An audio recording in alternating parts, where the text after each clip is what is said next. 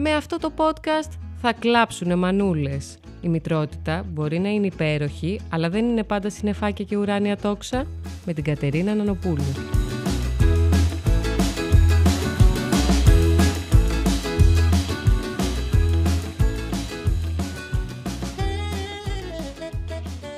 Χαίρετε, είμαστε σε ένα ακόμα επεισόδιο «Θα κλάψουνε μανούλες» με την Κατερίνα Νανοπούλου. Ο Χρήστος Λόλος έχει επιστρέψει στο μικρόφωνο, ένα χειροκρότημα δυνατό. Στον εαυτό σου, μπράβο Χρήστο. Είχε κάποιες μέρες άδεια ο Χρήστος και έλειπε. Ε, και μετά από αυτή την εισαγωγή, ε, να ξεκινήσουμε να λέμε για το θέμα μας σήμερα. Λοιπόν, είναι καυτό το θέμα σήμερα, πάρα πολύ καυτό. Και εμπνεύστηκα, δεν το σκέφτηκα μόνη μου, θα πω την αλήθεια. Μου έστειλε μια κοπέλα κάτι στο Instagram να διαβάσω, και το οποίο το βρήκα πολύ ενδιαφέρον. Και είχε τίτλο «Γιατί η μαμά κακός θεωρείται ως ο default γονέας». Τι σημαίνει αυτό; Ε, γιατί θεωρούμε δηλαδή ότι η μαμά είναι αποκλειστικά υπεύθυνη για ένα παιδί; Και αφού το είδα και το διάβασα, μου φάνηκε πολύ ενδιαφέρον. Μετά είδα κάποια stories που έκανε η M for Mama. Άμα δεν την έχετε ακολουθήσει, τη χρυσή να την ακολουθήσετε. Έχει τρομερό προφίλ. Είναι μέα και σύμβουλος θυλασμού και ύπνου.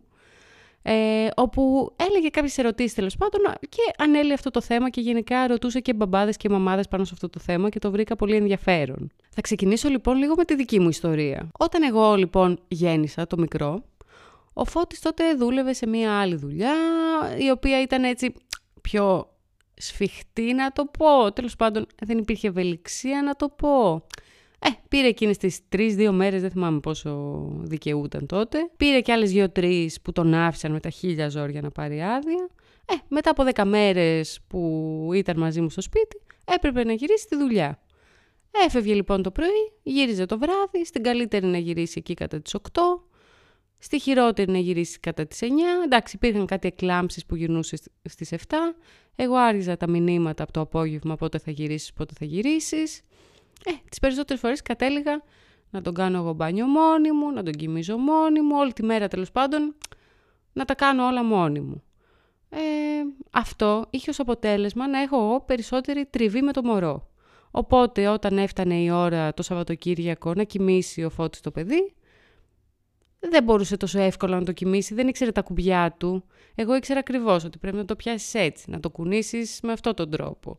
Να του πεις την κουκουβάγια 20.000 φορές. Να κάνεις πυρουέτες, να κάνεις καθίσματα. Ή όταν κλαίει να τη θέλει, θέλει γάλα. Θέλει το ένα, θέλει το άλλο. Οπότε ένιωθα κάπως ότι είχα πάρει αυτή την ευθύνη και το ρόλο εγώ και ότι εκείνος προσπαθούσε να κάνει catch-up με τα Σαββατοκύριακα, αλλά επειδή δεν μπορούσα εγώ να είμαι μπροστά και να βλέπω ένα παιδί να κλαίει και να υποφέρει, δεν είχα κάπως το χρόνο να μάθει ο Φώτης πώς γίνεται η δουλειά. Οπότε έλεγα: OK, θα το πάρω εγώ το παιδί. Και φτάνει ένα σημείο που νιώθεις ότι εν τέλει μόνο εσύ τα κάνεις όλα. Δηλαδή ότι ο άλλος, ενώ μπορεί να θέλει να βοηθήσει, να βοηθήσει, λάθος και αυτό, θα το πούμε και αυτό μετά, ενώ τέλος πάντων θέλει να κάνει πράγματα, γιατί και αυτός γονιός είναι, οπότε θέλει να συμμετέχει, ε, κάπως δεν, δεν υπάρχει χρόνος και εκείνος μετά νιώθει ότι απογοητεύεται, ότι δεν μπορεί να τα φέρει βόλτα, ότι δεν μπορεί να κάνει καλά το ίδιο του παιδί. Μετά δημιουργείται κάπως ένας φαύλος κύκλος. Βέβαια, ο Φώτης τα Σαββατοκύριακα. Εγώ τώρα είχα μόλις γεννήσει.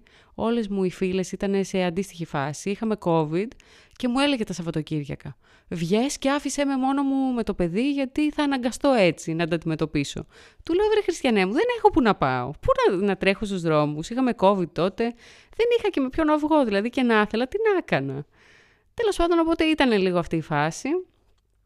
Κάποια στιγμή λοιπόν, ο Φώτης μένει χωρίς δουλειά γιατί παρετήθηκε από αυτή την τρομερή δουλειά που είχε. Καλά να είναι το αφεντικό του εκεί που είναι, γιατί αυτή η παρέτηση τέλος πάντων ήταν ό,τι καλύτερο μας έχει συμβεί ως οικογένεια. Και ο λόγος γιατί δύο μήνες έμεινε full με το παιδί, ήταν πάνω στη φάση που εγώ επίσης επέστρεψα στη δουλειά, οπότε ο Φώτης αναγκάστηκε να μάθει όλα αυτά τα πράγματα τα οποία τόσο καιρό κάπως, όχι δυσκολευόταν, αλλά δεν υπήρχε τριβή για να τα μάθει. Και μπορώ να πω πραγματικά ότι ήμουνα 1000% σίγουρη ότι μπορεί να καθησυχάσει το παιδί, μπορεί να το κοιμήσει, μπορεί να κάνει οτιδήποτε μόνος του, δηλαδή να φύγουν, δεν ξέρω, διήμερο, να πάνε κάπου και θα ήμουνα πάρα πολύ ok με αυτό.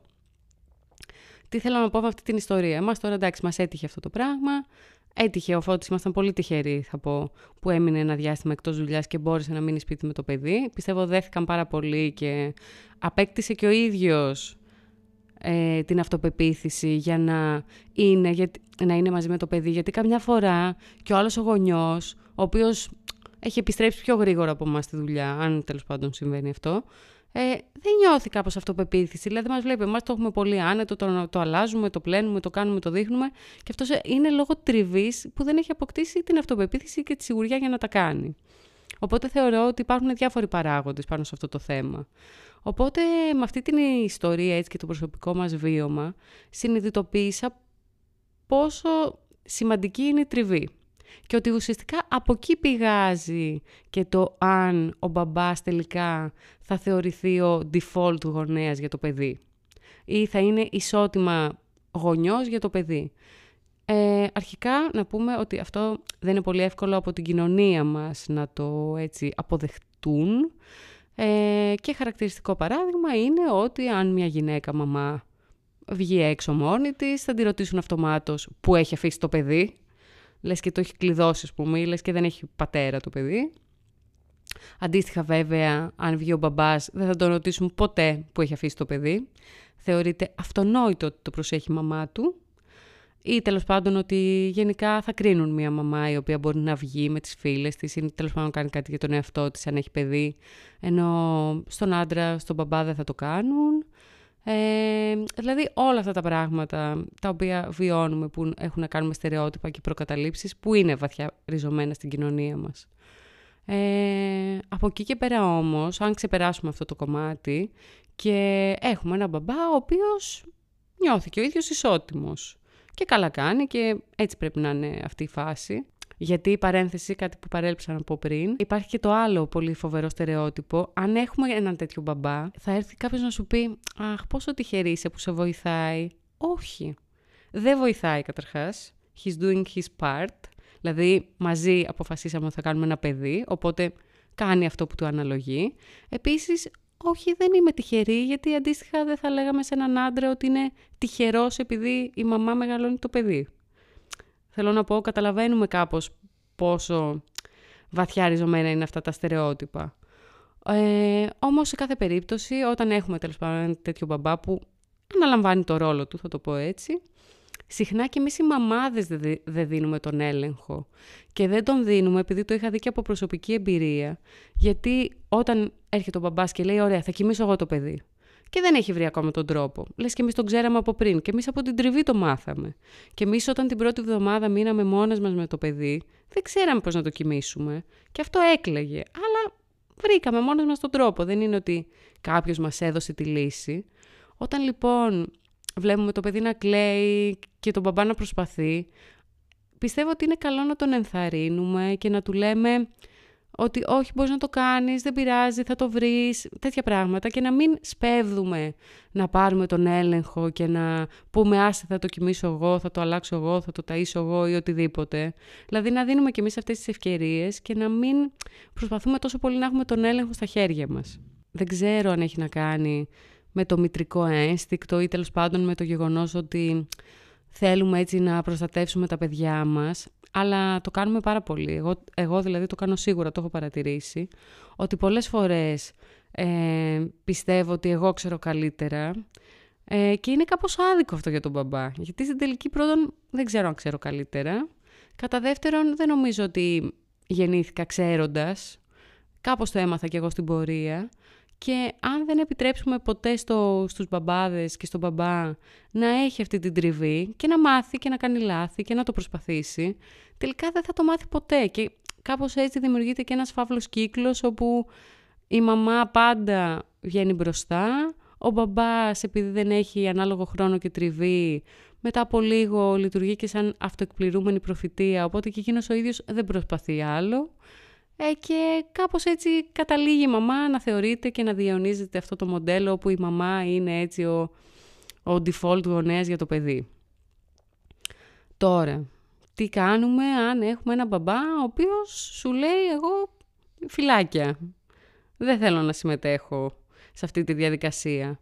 Ε, πραγματικά δεν ξέρω. Νομίζω ότι δεν, πραγματικά επειδή δεν το ζω, δεν, ε, δεν ξέρω πώς θα ήταν. Πιστεύω αυτοί οι άνθρωποι είναι άνθρωποι που από πριν ίσως έχουν δείξει με τον τρόπο τους ότι δεν θα συμμετέχουν γενικά στο σπίτι.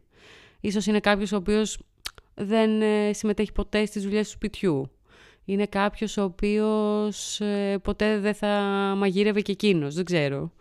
Ε, αυτό που σίγουρα θα βοηθήσει, χωρίς βέβαια να είμαι ειδικός επί του θέματος, αλλά έτσι πρακτικά που το σκέφτομαι, είναι η ανοιχτή επικοινωνία. Ε, να μην βάζουμε μπροστά τα αρνητικά, δηλαδή τι δεν κάνεις, να λέμε πιο πολύ σε τι θέλω πιο πολύ να αναλαμβάνεις ρόλους και πρακτικά να αφήνουμε και να δίνουμε τον έλεγχο στον μπαμπά να αναλάβει tasks. Δηλαδή, όπως θα έβαζες ε, στο παιδί να κάνει δουλειά σπιτιού και θα του δίνει αστεράκια, έτσι να ενθαρρύνουμε κάπως και τον μπαμπά και να του πούμε, να τον βάλουμε στην αρχή κάτι μικρό, ρε παιδί μου. Δηλαδή, άλλαξε μια πάνα. Ή εγώ μπαίνω για μπάνιο, κάτσε μία ώρα. Ή εγώ πρέπει να πάω εκεί, οπότε θα κάτσεις εσύ με το παιδί μία ώρα. Και σιγά σιγά τέλος πάντων του χτίζουμε και την αυτοπεποίθηση και γενικά το mentality για να συμμετέχει και αυτός εξίσου στην ανατροφή του παιδιού. Τώρα, παιδιά, εντάξει, προφανώς θα υπάρχουν και περιπτώσεις οι οποίες δεν αλλάζουν. Ε, νομίζω ότι είναι και αυτό θέμα του πώς έχει μεγαλώσει κάποιος και τι αντιλήψεις έχει και πώς μεγάλωσε στο σπίτι του. Δεν ξέρω αν μπορούν να αλλάξουν αυτά τα πράγματα. Σίγουρα καλό θα ήταν να ζητάμε βοήθεια, από ειδικούς εννοώ, αλλά και γενικά οι μαμάδες να το κάνουμε αυτό. Δηλαδή, καμιά φορά κι δεν καταλαβαίνει. Ε, μπορεί να θεωρεί ότι εμείς θέλουμε να τα κάνουμε όλα αυτά και μας αρέσει. Οπότε δεν ε, προσπαθεί να μην μας το χαλάσει. Γι' αυτό να ζητάμε κι εμείς βοήθεια, ε, να ζητάμε βοήθεια ως ζευγάρι από ειδικό άμα θεωρούμε ότι υπάρχει πρόβλημα επικοινωνίας και δεν καλυπτόμαστε. Να ζητάμε βοήθεια όταν οι μαμάδες είμαστε χάλια και θέλουμε τέλος πάντων ε, κάποιον να κάνει κάποια πράγματα και να κάνει step up. Ε, και όπως λέω και καμιά φορά έτσι και εγώ στο φώτι που το συζητάμε, ότι ξέρεις, δεν έχει να κάνει με το αν δεν κάνεις κάτι. Δηλαδή, μπορεί κάποια στιγμή και εγώ να εκφράσω ένα παράπονο και να γυρίσω φώτι να μου πει, μα ξέρεις τι, δεν, μα και εγώ δεν κάνω τόσα ξέρεις, καμιά φορά δεν νιώθουμε καλά. Δηλαδή, εγώ περνάω κάποιες φάσεις που νιώθω ότι εκεί που έδινα, ήμασταν 50-50, πες με το φώτι, είναι κάποιες φορές που πραγματικά εγώ μπορώ για το χι λόγο να δώσω 20%. Είναι εκείνη η στιγμή που θες ο άλλος πραγματικά να δώσει το 80%. Και αντίστροφα, δηλαδή κάποιες στιγμές και ο μπαμπάς θα θέλει να, ή θα μπορεί να δώσει λιγότερο. Εκεί θα αναπληρώσει η μαμά. Δηλαδή πρέπει κάπως να είναι αυτό. Δεν έχει να κάνει με το ότι α, μια φορά σου ζητάω κάτι παραπάνω, ότι θεωρώ ότι δεν κάνεις τίποτα. Μπορεί να σημαίνει ότι εκείνη τη δεδομένη στιγμή έχω ανάγκη να δώσεις κάτι παραπάνω γιατί δεν την παλεύω, γιατί έχω τα ψυχολογικά μου, γιατί είμαι κουρασμένη, γιατί περνάω κάτι στη δουλειά, γιατί έχω άγχος, γιατί, γιατί, γιατί. Ε, έχει να κάνει πάρα πολύ με την επικοινωνία στο ζευγάρι. Και Σίγουρα να αρχίσουμε ως κοινωνία να τα αλλάζουμε αυτά τα πράγματα, ε, να σταματήσουμε πια να βάζουμε αυτή τη μαμά σαν ένα μικρό ήρωα που πρέπει να τα κάνει όλα. Δεν θέλουμε να είμαστε ήρωες, ευχαριστούμε πάρα πολύ. Θέλουμε απλά να είμαστε άνθρωποι και να ξεκουραζόμαστε και λίγο. Ε, οπότε έτσι νομίζω σιγά σιγά θα, θα αλλάξει, θέλω να ελπίζω και αυτή η αντίληψη. Και μέχρι τότε, παιδιά, δίνετε στους μπαμπάδες πράγματα να κάνουν, δώστε τον έλεγχο, το παιδί θα τα καταφέρει, ο μπαμπάς ξέρει τι να κάνει. Το λέω για να τα ακούμε όλες μας και εγώ. Και τι να πω, ελπίζουμε για το καλύτερο και για να κοιμόμαστε και λιγουλάκι. Και με αυτή την ευχή θα τελειώσω και αυτό το επεισόδιο. Ε, θέλω να μου πείτε τις σκέψεις σας.